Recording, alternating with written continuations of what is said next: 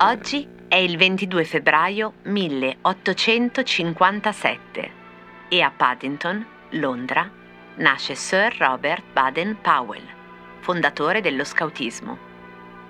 Oggi è il 22 febbraio 1889 e a Chesterfield, nel Regno Unito, nasce Olaf St. Clair, che sarà eletta capoguida scout del mondo. Per l'occasione del loro matrimonio, ogni scout e ogni guida d'Inghilterra e del mondo dona un penny per contribuire a comprare un regalo di nozze.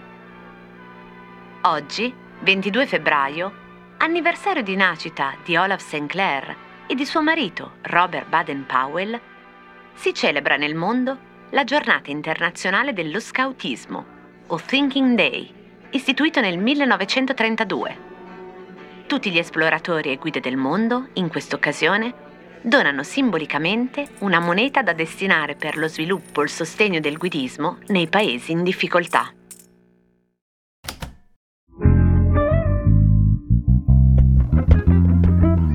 Cose arrivate da vari luoghi, epoche e situazioni. Sono sintomi, sono diagnosi e a volte sono soluzioni, messe una accanto all'altra ci raccontano chi siamo. Io sono Chiara Alessi e dal lunedì al venerdì alle 12 in punto, partendo da un fatto del giorno, vi racconterò la storia di una cosa, provando a rispondere con voi alla domanda Ma cosa c'entra? Cosa c'entra lo scautismo con una mela?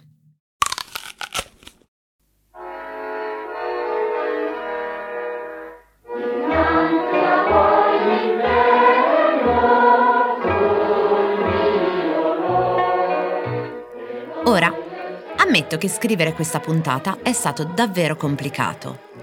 Lo scout, la sua uniforme, il simbolo del giglio e il suo significato, l'acronimo sulla bandiera BP che sta per Be Prepared, ma anche per Baden-Powell, i boeri, i distintivi, i nodi, il fazzolettone, lo zaino e il suo contenuto, il sacco a pelo, la torcia, la gavetta o schiscetta o marmitta, il kit del pronto soccorso, la zip o non la zip? Il coltellino svizzero o no? La camicia, i calzettoni, gli scarponcini?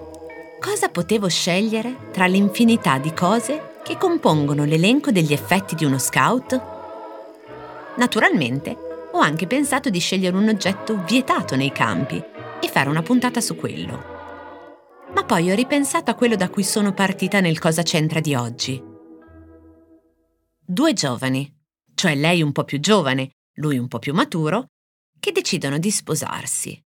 E le guide di tutto il mondo che per contribuire al regalo donano una moneta, usanza ancora oggi in voga nella giornata del Thinking Day. Una sera a cena con amici, nessuno scout presente a quanto ne so, ci siamo chiesti perché le monete abbiano la forma circolare anziché, che so, quadrata. La geometria non è Ora, come cantava Renato Zero, la geometria non è un reato, ma è pur vero che monete con angoli avrebbero rischiato di bucare di più le tasche o le sacche in cui erano contenute rispetto alla forma circolare. E questa ci sembrava già una prima buona risposta. Poi c'è una questione giustificata come sempre dal metodo produttivo. Se il metallo fuso cadeva a goccia, probabilmente la forma circolare era più, per così dire, naturale. Tornata a casa, ho cercato di verificare le ipotesi nell'unico oracolo di cui mi fidi veramente, cioè il libro del 15, per la precisione il numero 7, quello color arancione pallido. Come si fanno le cose? Dove non ho trovato la risposta alla nostra domanda, ma quest'altra curiosità che riguarda le zigrinature che ci sono sul bordo di qualsiasi moneta abbiate nel portafogli. Le zigrinature, e forse non è necessario né essere uno scout né fare una cena con me per scoprirlo, vengono fatte appositamente per evitare la rasatura del metallo, cioè che venga grattato via dalla moneta del metallo per guadagnarci qualcosa. E con le zigrinature, infatti, si noterebbe subito.